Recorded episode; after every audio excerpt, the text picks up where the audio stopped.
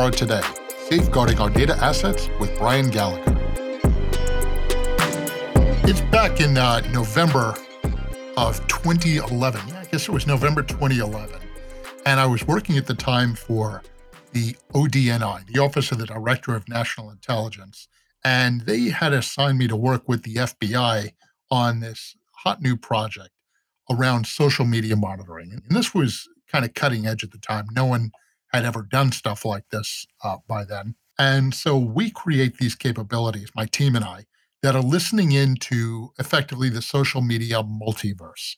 We have this cacophony of conversations that are occurring all across cyberspace and all these different social media platforms, comments on YouTube, blogs, etc. And we're culling through all this, not looking for keywords, but looking conceptually for things that might be concerning and of interest.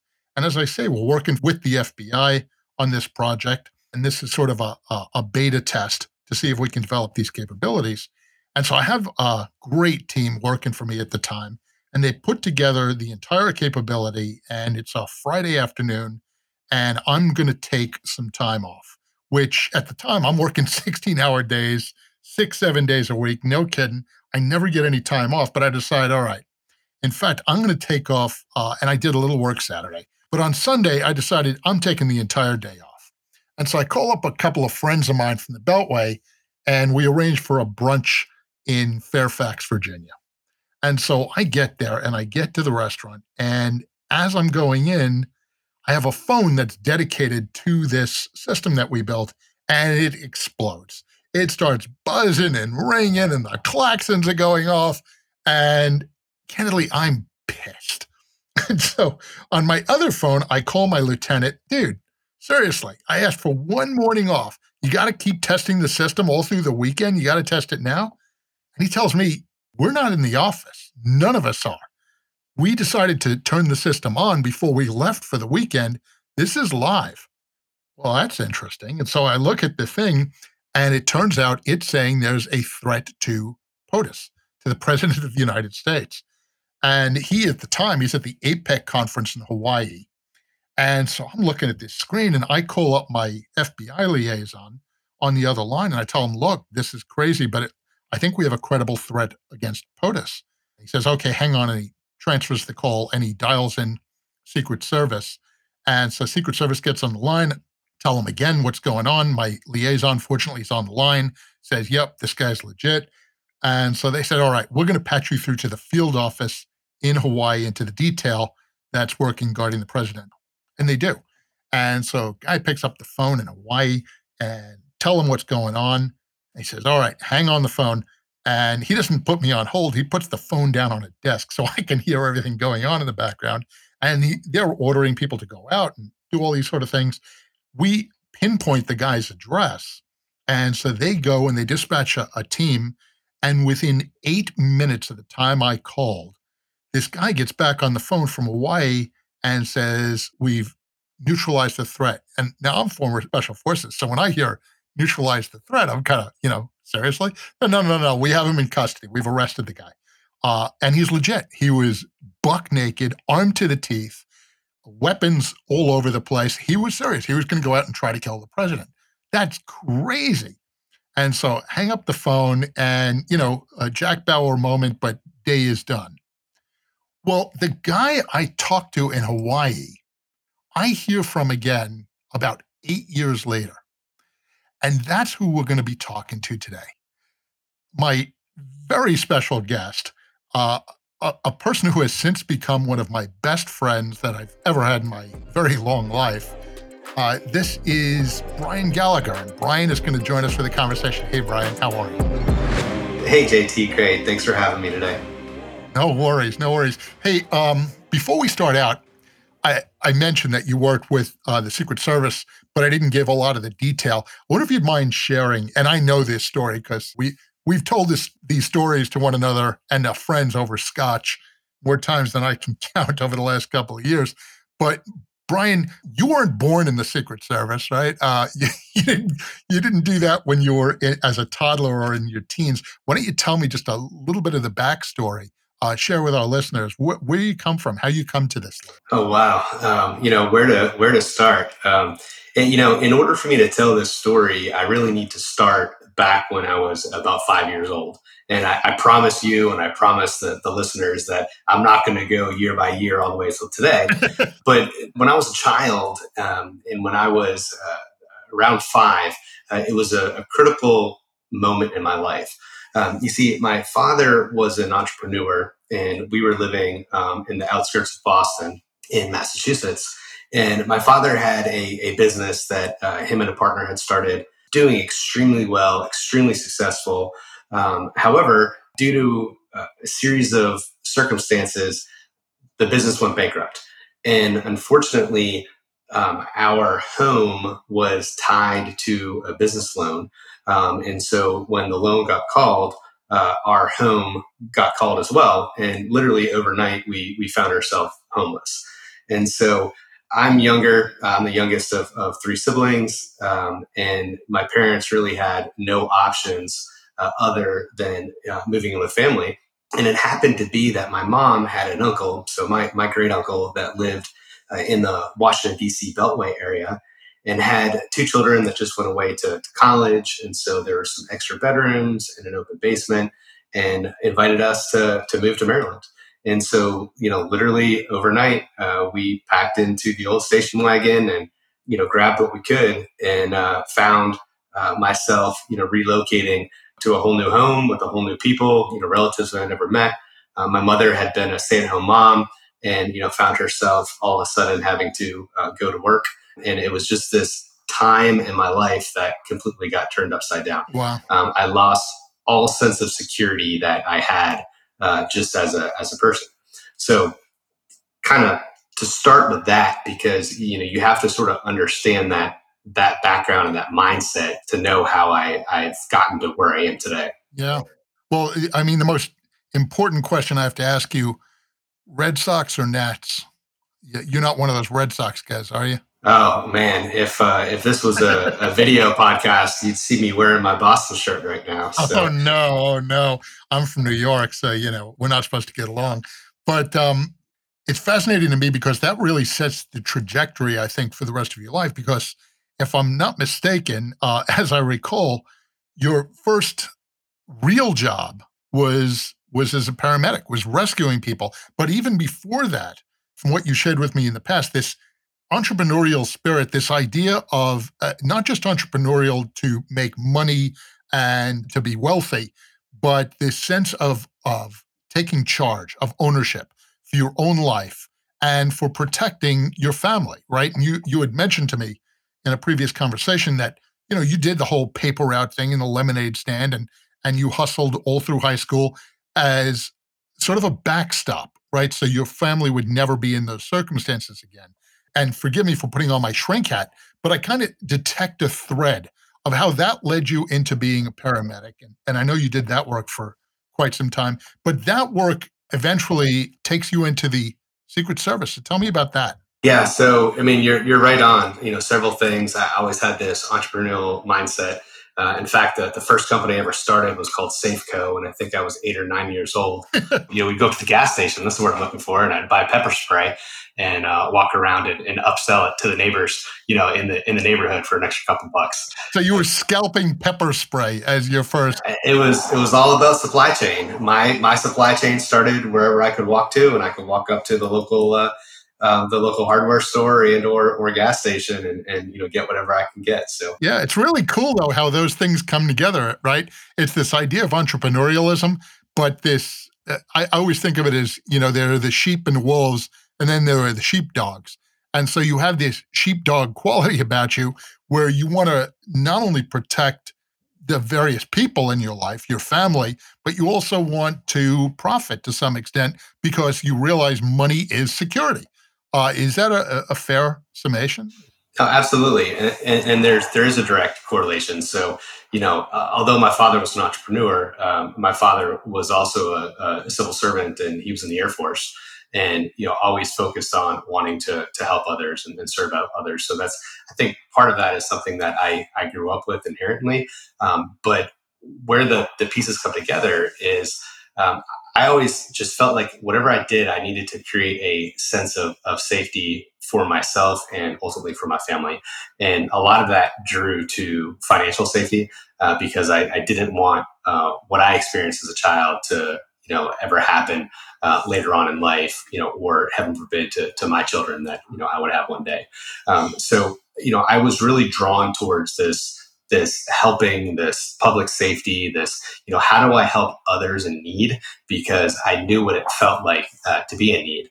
So you mentioned, um, you know, one of my first jobs was uh, with the fire department, uh, EMT and then paramedic and, and firefighter. Um, at the same time, I was uh, interning with the local police department. And ironically, uh, at the time, you know, you had to be 21 to be a police officer to carry a gun but you could join the fire department at 18. and uh, so that's the the direction I went in. I said, well, I can I can do something now uh, versus having to wait another three years, and it got me uh, started in my career. Yeah, yeah. I can also see this dichotomy where on the one hand you feel compelled to save and to rescue, and so you know it's whether it's EMT, paramedic, firefighter, police officer, this compulsion to protect everyone, but you know, I was a, a, a, paramedic and I was a cop, and I know you didn't make anything, right? The pay scale was, especially back in the day, you could probably make more being, well, you definitely could make more being a waiter. Uh, you you could probably make more being the night shift manager at the local McDonald's. And so, you know, clearly you weren't doing that for the money. And then, of course, you make the shift to, uh, and remind me again, you were one of those guys who wore the black suits and the mirrored sunglasses. But what was your, specifically, was your remit when you were with Secret Service. What did you do? Yeah, so I, I was working for the Technical Security Division, and I'll take a sort of a couple steps back and explain, you know, what that is and, and sort of how the pieces came together. Um, but you know, I mentioned uh, around the time of you know graduating high school and into college, you know, 9/11 had hit, um, and so it happened to be that the the Secret Service was looking for people that had a background in uh, fire rescue services, you know, EMTs. And they had a specialty team that was called the HAMMER team, uh, stood for or stands for Hazardous Agent Mitigation Medical Emergency Response. And, you know, you, you see these guys in the motorcade, but if you don't know what you're looking for, you know, you never know who they were. And ultimately, uh, they're with the president everywhere, focused in on um, things like uh, medical emergencies and you know heavy rescue and you know is there a fire where the president's at uh, you know, one of the things I like to tell people is just think about the president's limousine. You know, the details of how thick the doors are are classified, but if it were to get in a car accident, the local fire department uh, isn't really going to know what to do and, and, how to help out. So we had to have uh, trained people uh, with him uh, and or her at all points in time to be able to, to protect against that. So I had a friend who had told me, uh, "Hey, I was, was at the time." I'm going to work with the Maryland State Police, and he said the, the Secret Service is looking for people with your skill set and I had applied and initially originally went in into their uniformed division as a uniformed Secret Service officer uh, because that was the team for Hammer at the time. But once I got in, I, I, learned about the technical security division, and they were the ones that were behind this group. And you know, they did anything from uh, you know the, the fire and rescue to you know dealing with electronics and countermeasures and you know anything you know, think of Q from 007, you know, all of that tech stuff is exactly uh, what this group did. And so, you know, that makes a lot of sense to me because I know from there, uh, because you weren't busy enough, you didn't have enough of a remit taking care of, you know, bombs and poison gases and explosions and, and heaven forbid, car crashes and medical issues you decided to go in your evenings because you had so much spare time and you got a master's in, correct me if I'm wrong, computer forensics and cybersecurity? Yeah, my master's degree is in uh, computer forensics and cybersecurity. And, um, and that was very intentional. So my, my undergraduate degree is in homeland security uh, with a concentration of weapons of mass destruction. Yeah, said that correctly, weapons of mass destruction.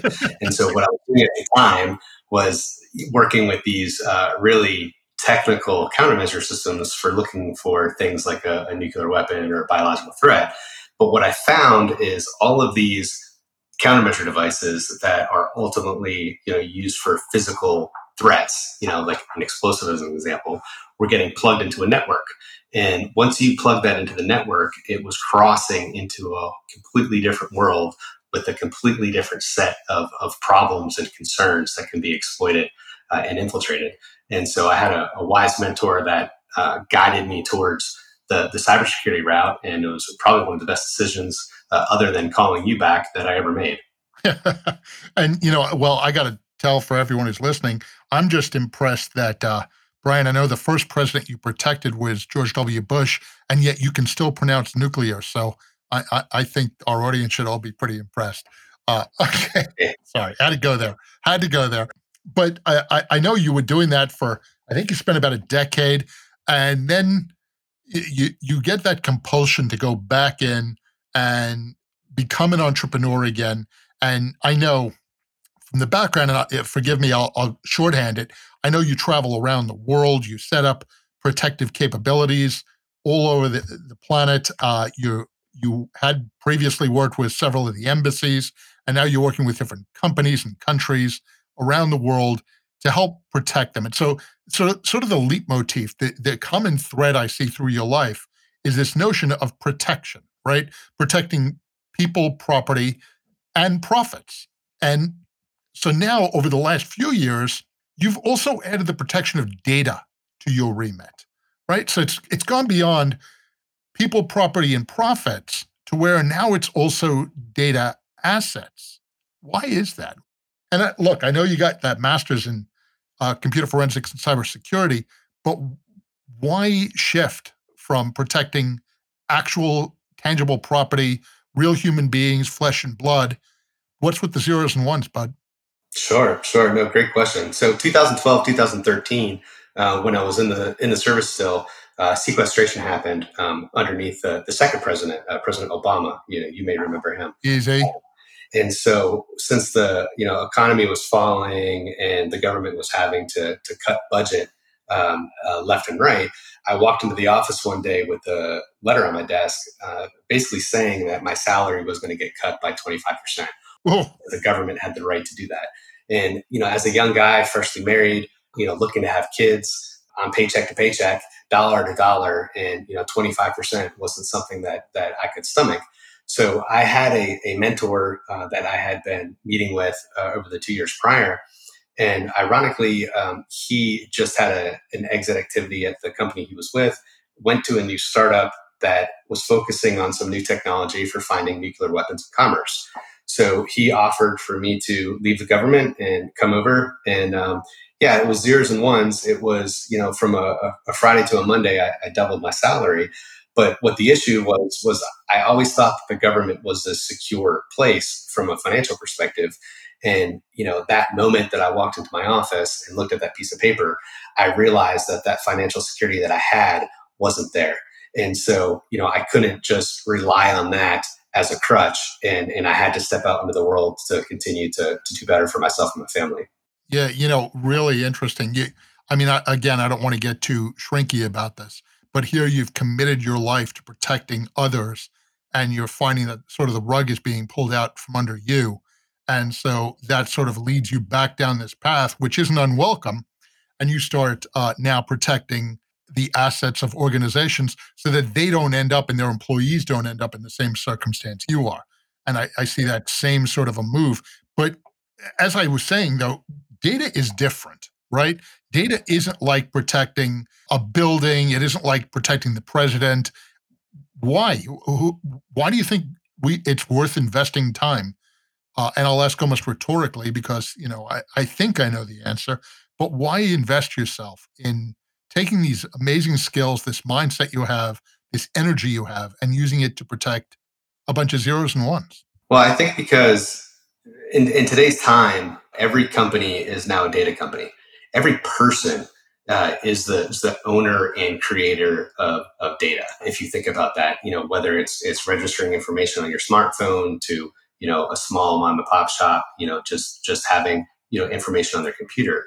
So what I saw is is everything in the future and, and currently is being driven by data, right?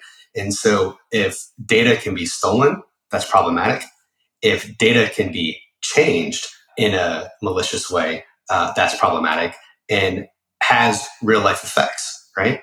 Um, and if you think about some of the different markets and, and some of the different areas and how data is is used, Uh, well, if that information was stolen or removed or altered, it has real physical effects that are, are tied to that. And I realized, uh, particularly, uh, I was doing a lot with artificial intelligence uh, and machine learning uh, in the in the company that I was working with when I left the government. And with this foresight of, of everything being data driven, I realized that that companies just needed to be able to get a grasp on how to not only use that data in the appropriate manner, but to be able to protect it at the same time. Um, you know, otherwise it, it was going to ultimately be useless if you couldn't believe uh, in the information and, and, inputs that were provided. Yeah, yeah, absolutely. And you know, I, well, I vehemently agree with you, but at the same time, I'm struck by the fact that we're a minority, right? People who think this way. Do you think it's about time that I don't know, the CXOs, the executives, even rank and file employees start to realize that they have a responsibility as data fiduciaries. Isn't it about time we start thinking about software and data in a different way as as real assets? I, I think because it's so ephemeral, you know, you look, I, I like to remind my friends, you would never leave uh, the door unlocked and the register open full of cash when you leave at night. And yet, you don't bring that same perspicuity, that same attention, that same concern, apparently, to your data assets. Uh, is that your experience as well? Yeah, I, I, completely agree with what you're saying, and but I, I think things are, are slowly changing. And what you tend to see uh, in scenarios like this is a change ends up being reactive, right? And I even go back to 9/11 and think about the the single moment that uh, the towers came down and the Pentagon was hit what was it like the next week when you went to an airport and got on an airplane? Uh, all of a sudden, things that people didn't want to do were common practice related to enhanced security. And I think we're seeing the same thing in the cyber. I think when uh, events such as you know the SolarWinds attack had happened in in late 2020, government is being forced to take action. I think when organizations like the European Union put forth legislation like GDPR or California pushes for the California uh, Privacy Act that's focusing on data and responsibility of information, people are now having to notice and having to realize that there's a consequence as a data fiduciary within their organization if they don't do something. I mean, let me argue with you. Let me push back on you a little bit. When I'm looking at the numbers, I see cybercrime is on the rise. In fact, it's exploding. The last figures I saw project cybercrime will cost the global economy around $6 trillion this year alone. That would make it, if you measure it as GDP, the world's third largest economy. When I think of 9 11, when I think of 2000 with the Y2K thing, I think of a lot of these things and I say, yeah, ephemerally, people start to stand up and take notice. They care right after the event. On September 11th, wow. And I always tell people, you know, remember what it was like September 12th when the not only we came together in the United States, but around the world. People came together and locked arms. But then people get complacent. You know, when I look at the pandemic, uh, when it first came to your town, everybody was wearing masks all the time. We couldn't wait for a vaccine.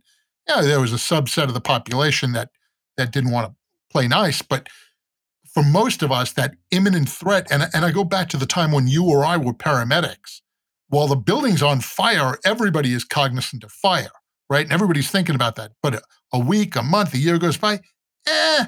And so I'm wondering do you think companies and countries really are taking this sufficiently seriously? So I'm going to turn the table in a second and say, you know, you're the shrink. So please correct me if I'm wrong with what I'm about to say. Um, but I think just the the way people naturally are, they're they're going to shift back to the norm, right? People don't like to be disturbed or told they have to do extra things or inconvenient things. Now, I think that's a, an interesting dynamic because I think what that then does is it puts responsibility back on the company's hands or on organizations' hands to use technology appropriately. And just sort of an easy example, you know, you talked about, hey, you always lock the uh, the doors to your house. Well, I mean, I have smart locks on my home now, and I can have them set to where if it's nine o'clock and that door's not locked, you automatically lock. And and I think we need to take the same approach when it comes to cyber and data. And I think industry is. I think industry is looking at that.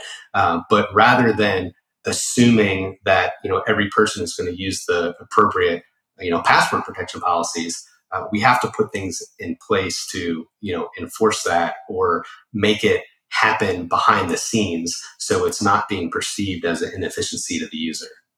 You know, you, you make a, a great point. I'm uncharacteristically going to concede the point, in fact. I think uh, that is true. I think more and more companies, is that what you're seeing? Do you see that there's an end to this, you know, cyber pandemic that we're facing now? Do you think that companies are going to start standing up? Do you think it's going to be as bad as it is now into the future? You know, unfortunately, I do. And you stated that statistic about uh, $6 trillion uh, in, in cybercrime, you know, right now. I think a, a recent stat that I've seen uh, shows by 2028 or 2030 that's going to double. Oh you know, so just, just think about that aspect of it. You know, unfortunately, I think we would all agree nobody's going to start using less technology. You know, and you think about Moore's law and how technology uh, tends to get better. And I mean, just look at our history. Everything that we do is more technologically uh, focused uh, right now. Um, I have two two daughters; they're younger, and my wife and I often comment half seriously, half joking. But by the time they're getting their driver's license, you know, we're pretty certain that that um, self driving cars are, are going to be an everyday thing. Yeah, and and so you know, how does that change the aspects of things? You know, am I concerned with my child's driving skills, or am I concerned with the amount of cybersecurity that car has? And, and you're going to see that just continue, I think, to, to multiply and, and grow exponentially over time. And the threat's going to be there with it. That's going to keep me up at night thinking about that. Candidly, hadn't given that much thought. Is we think about how technology, I don't know, I think there's this continuum between utopian and dystopian, and people tend to stay on one side of it, either the, you know, rise of the robots and they're going to eat all of us, or uh, everything is going to be great and grand and glorious. But you bring up a great point here. You know, self driving cars inherently will be safer on the one hand, but on the other hand, they're hackable, right? And so, do malign actors, do these malicious lunatics break into those systems? And now to know that your, you know, your daughter's in the car, which on a related note, I took a flight to Australia a couple of years ago. I've been to Australia a number of times. Anyone listening from Oz, love Australia. But uh, I got speaking to the pilot before the flight, really nice guy. And I asked him, you know, do you use the the autopilot and do you use the computer systems to help you in flight? And he said to me, how long do you think I'm actually in control of that aircraft? I, I don't know. It's a 23 hour flight. I'm assuming, you know, 22 hours. said, nope, not even an hour. I have my hand on the yoke at takeoff and landing, and that's about it. The rest of the time, it's computers that are flying the thing. Scared the crap out of me. I love technology. I love these systems, right? I build these systems, but the idea that that we're relinquishing control to these systems is potentially scary. Especially, you know, do you see any evidence uh, other than we talked about that big number? Do you see any evidence that cybercrime actually is on the rise? I mean, yeah, I do, and and I think um, you know, just statistically, it's up 600% over COVID. Wow. And think about what's happened, you know, with COVID. You've had all these people who were working, uh, you know, in their, their places of employment in a building that has an infrastructure of, of uh, IT and, and security, you know, thought process has gone into, you know, how to protect those networks within that environment. And now all of a sudden, all these people are at home.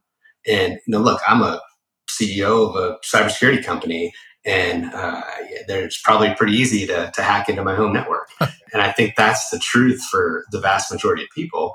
And the, the bad guys know that, right? And so they're looking for for easy targets, and they're looking for, well, if I can hack into my neighbor who works for Lockheed Martin and all of a sudden then get access to, to something on the new F-35 program and, and do that, you know, from the Wi-Fi signal that I can pick up from you know my apartment, great. And, and so it's it's created this this this change in things. And you know, with that being said, yes, times are changing with COVID, and you know, less people are in the hospital, and we have know, different vaccines. Um, but I don't think the the industry is ever going to go back to the way it was. Um, I, I, know even with with our organization, uh, we talk often. You know, do we just stay remote? You know, employees like it better. It's more efficient. And so I think some of the cyber threats that you see that are a result of that um, are only going to continue to open up opportunity for adversaries. Yeah, another point uh, I, I, don't think enough people attend to is uh, exactly that. Even when our circumstances change economically, even in positive ways, there are these unintended side effects or consequences that tend to accompany them. So we talk about the employees love to be virtualized. That's great. But now we have that many more exposure points, right? When we had all together in one building using one server, one firewall to protect us all. That's great. But now, you know, like you said, you you run a cybersecurity company, and yet who knows if your home network is vulnerable. Knowing that, then Brian, and knowing that this is, if not an unwinnable battle, it's it's almost Sisyphean, right? You're rolling that rock up the hill, and it keeps sliding back, and it keeps sliding back. How do you do it? What, what, what gets you excited about doing this work? Why do you keep at it? It, it goes back to the mindset of, of helping people and creating a more secure environment. And, and listen, JT, if you think about security and defense in the history of that, you know, thousands of years, you're always going to have a need for security, defense, policing. You know, the the unfortunately uh, you know evil within the world is is just not going to go away. Um, and so I think that that's going to be something that you know for for all of time you're going to have to deal with one way or another. Um, what keeps me going, you know, I've always been driven by helping people. You know, I consider myself a, a patriot to, to country, and even when I left the Secret Service, that company that I went to work for, you know, was focused on finding nuclear threats in commerce. And I live on the outskirts of, of Washington, D.C., one of the number one terrorist targets in the world. And so, you know, me going to the business world and helping that company succeed was protecting my family, uh, was protecting the nation, was protecting everybody who lives around me, uh, and was protecting you. And, and so I think people sometimes can forget that you can still have a level of service within the commercial sector uh, in, in the work that you're doing. And so that's been important to me. Anything I've ever done uh, has always had that mindset. You know, I want to do well financially, but I want to do well while I'm doing good for others. Forgive me if I wax a little poetic here, but I, I read a book years ago. It's just a, a summer beach read novel that I read uh, called The Fifth Profession by David Morrell. The opening to the book, it started with a bit of tribute that I'll never forget. They were talking about the fact that there were different people in the world. And it said at the start, there were hunters, then farmers. Then was something to be gained by barter, prostitutes, and politicians. Given some debate about precedence, those are the first four human endeavors. But as soon as something can be gained, it must also be protected. Hence the fifth, and I'll argue the most noble profession. And I know you aren't looking for, and I know you would probably be embarrassed by the applause and the recognition. But thank God for people like you, people who are willing to say, to your point, to paraphrase you, it's fine to do well, but while doing some good, while keeping people safer at night, while letting companies not have to go through what your dad's company went through by making sure they stay cyber safe. So, with that said, Brian, what's the plan? What are you going to do? How do you beat back the bad guys and help keep companies and countries cyber safe? So I always say uh, one day and, and, one step at a time, right? um, so you know, I think uh, I think there's there's there's several things as we look forward uh, to to how we shape and change and, and help. And I know um, you know I kind of have have two buckets that I'm involved with. Um, you know, with you related to this, and, and one is a a company that you and I had started called Protected by AI that really focuses on you know protecting people, property, places, and profits, and looking at frontier technology, artificial intelligence, machine learning, blockchain, you know things along those lines. Um, and then, you know, we have our, our other company, CodeLock, uh, that was a spinoff of Protected by AI that's really focused on this cybersecurity issue, data security, um, securing software. And a, a pivotal point for for both of us was when that SolarWinds attack had happened. You know, in in looking at why didn't we realize that the threat to the software supply chain existed and that the need to harden and secure the software development environment was was important. And you know, again, I, I mentioned 9/11 last time. You know, before 9/11 happened, we never thought that terrorists were going to fly an airplane into a building. And the same is true with cybersecurity, right? We we see new attack vectors that we now need to focus on. And so, you know, what am I going to do? Um, well, I'm going to work with with my team, uh, and we're going to continue to try to uh, find ways to help and prevent and protect the customers and clients and governments and countries you know that we're working with. How can we take the collective experiences? How can we use the the great team that we've put together to help stop this or at least make a difference or slow the curve down to be able to to allow others to succeed? Yeah it's a, a great point and a great vision. It's just because there are bad guys and there are lots and lots of them and there may even be more doesn't mean we should just surrender the field. We shouldn't give up. We we need to keep on fighting you know you talked about how things are progressing into the future consistent with the theme of this show and one of the reasons we started this show is every other podcast interview uh, television show even newspapers everything i look at always focuses on what's happened and maybe what's happening but very few of them look forward. And, and I've done this keynote address at different conferences for years now that I call Observations of a Myopic Futurist. And I tell folks that I speak with that look, if anyone tells you they know what the world is going to be like for certain 100 years from now, run. Connecting the dots and predicting what will likely happen in a couple of days, months, a year, even five years, that's a much more modest challenge. So that's what I'm going to ask you to do think for a minute and tell me what do you see as being the best case scenario and maybe the worst case scenario a year from now, five years from now?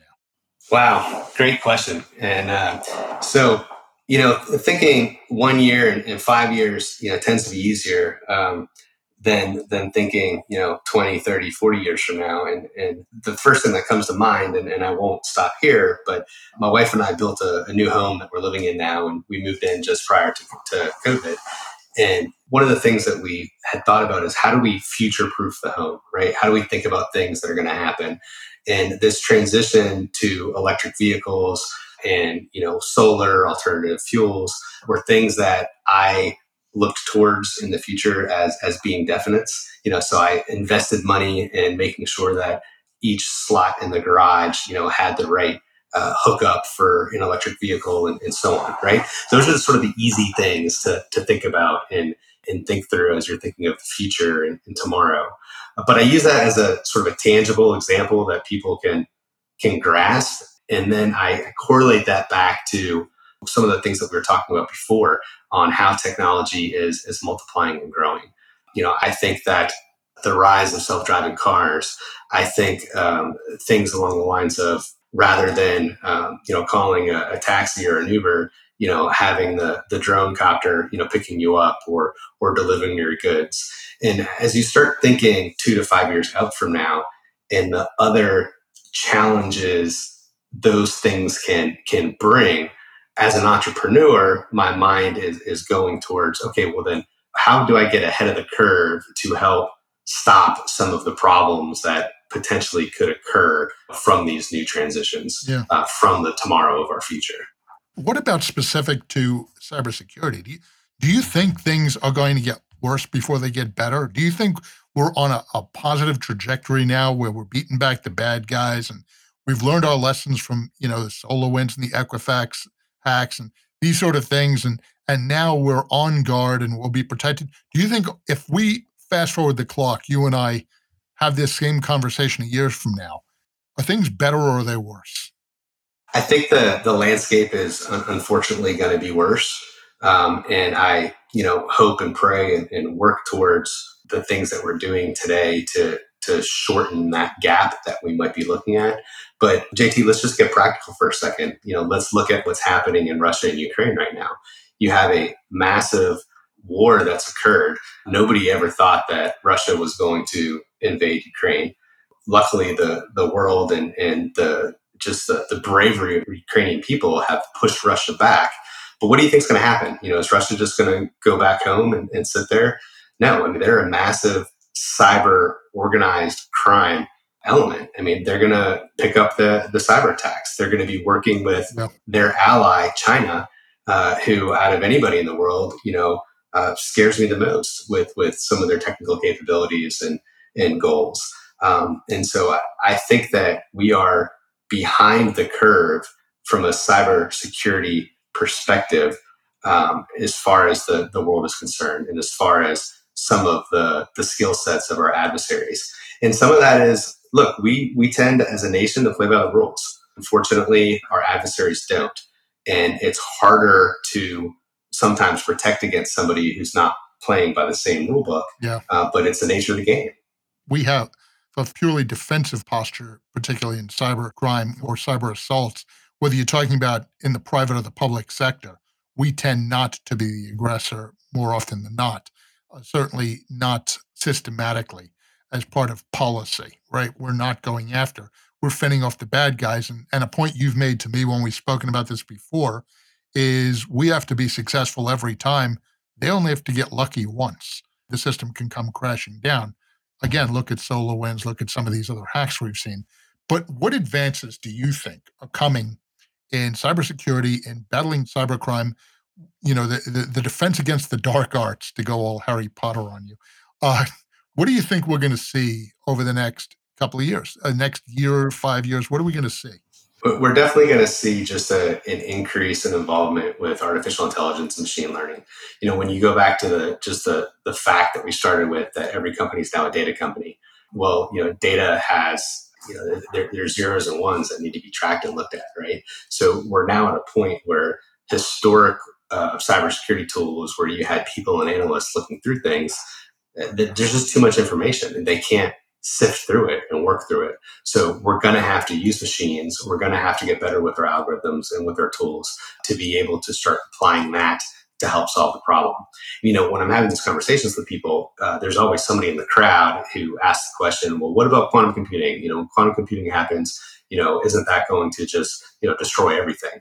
And, um, you know, I think uh, you were actually one of the first people who I heard turn that statement and say, well, you know, if quantum computing can uh, hurt things, well, quantum computing can also help things, you know. And so this rise of quantum, you know, both on the good and bad, is going to be very interesting to see how that develops in the future and, and becomes a, a key player. Yeah, that that's the future, and I think that's really where we need to set our sights. You can't drive a car by looking in the rearview mirror, or at least you shouldn't, particularly if you want to drive in in the DC metro area. But what about today? Yeah. What can people, companies, countries, what can we all start doing right now to better secure our data assets, to better protect ourselves against whether it's, you know, some hacker who's living in the, his mom's basement with a cat or somebody who is very sophisticated coming out of China or Russia? What do we do to protect ourselves? What do we do to fight back? So the the big trend right now, and, and really where the heart of, of my effort is, is helping to bridge the historic gap that's happened within software between developers and security. And the security industry historically has been an afterthought into looking back into data and software, right? Uh, you know, IT, data, software, they do their thing. And then the security group is trying to look at well, how do we protect against that? What has to change now is security has to be a, a forethought. You know, you have to be thinking about it and implementing it and working it into the build process of, of whatever you're making or designing from the beginning, because that's the only way you're going to be able to stop these threats in the future. Uh, if you're looking at it from after the fact and, and trying to apply something backwards, it's just not going to work. So, you know, companies, organizations, um, you know, whether they're using software or whether they're storing data or whether they're creating widgets, they need to think about how they can implement the, the security design at step one instead of step 10. Yeah, you know, it's it's so interesting you say that. I, I've been to your new house. Uh, I should tell the listeners. And while you talk about the fact that you look to future proof it and you put in charging capabilities for electric cars and all that sort of thing, what you did differently to my eye was most people go to the architect, to the contractor, they have the home built, and then they think, well, we should put good locks on this. You built security in natively, right? When you were building the house, from the, before the first shovel hit the dirt, I know you were thinking about, and how do I keep my wife and children safe, right? And you did it without making your home look like a fortress, anything but. Uh, if anyone gets invited to one of Brian's shindigs, I should tell you his house is absolutely beautiful, magnificent, and the security is is so native, is so synthetic that it's invisible, but it is built in, it is fully integrated. And what you're saying, what I'm hearing you saying is not enough, even software developers, let alone companies, are taking that same perspective. Rather than that, they're treating security as an afterthought, if any thought. And increasingly, we have to bake it in uh, the same way we would. You know, I, I lived in a converted Victorian mansion when I was a kid in New York for a short while. And it was built during a time when you used gas light for the house. And they had to run in wiring and, and build an electric. And it was a nightmare. I mean, everything was always shorting out and it was, you know, terrible. And you had to put a penny in the fuse box to make sure uh, the lights would stay on, which, by the way, anyone listening, bad idea. Don't put a penny in the fuse. But um, I should tell you, that's why my hair looks the way it does. Uh, but uh, to me, reminds me of what a lot of companies are doing, and they're not going back and they're not looking at how fully in- integrated, instantiated part of the whole this needs to be. Uh, I, I, think it's a great point, Brian. And so, you know, sort of closing out, I always like to ask my guests is there something that you'd like our listeners to know more about? Is there a company, a cause, an organization, something you'd like to promote, something you'd like to give a shout out to, something you'd like to share that you will help that will help our listeners as they prepare for what's coming next?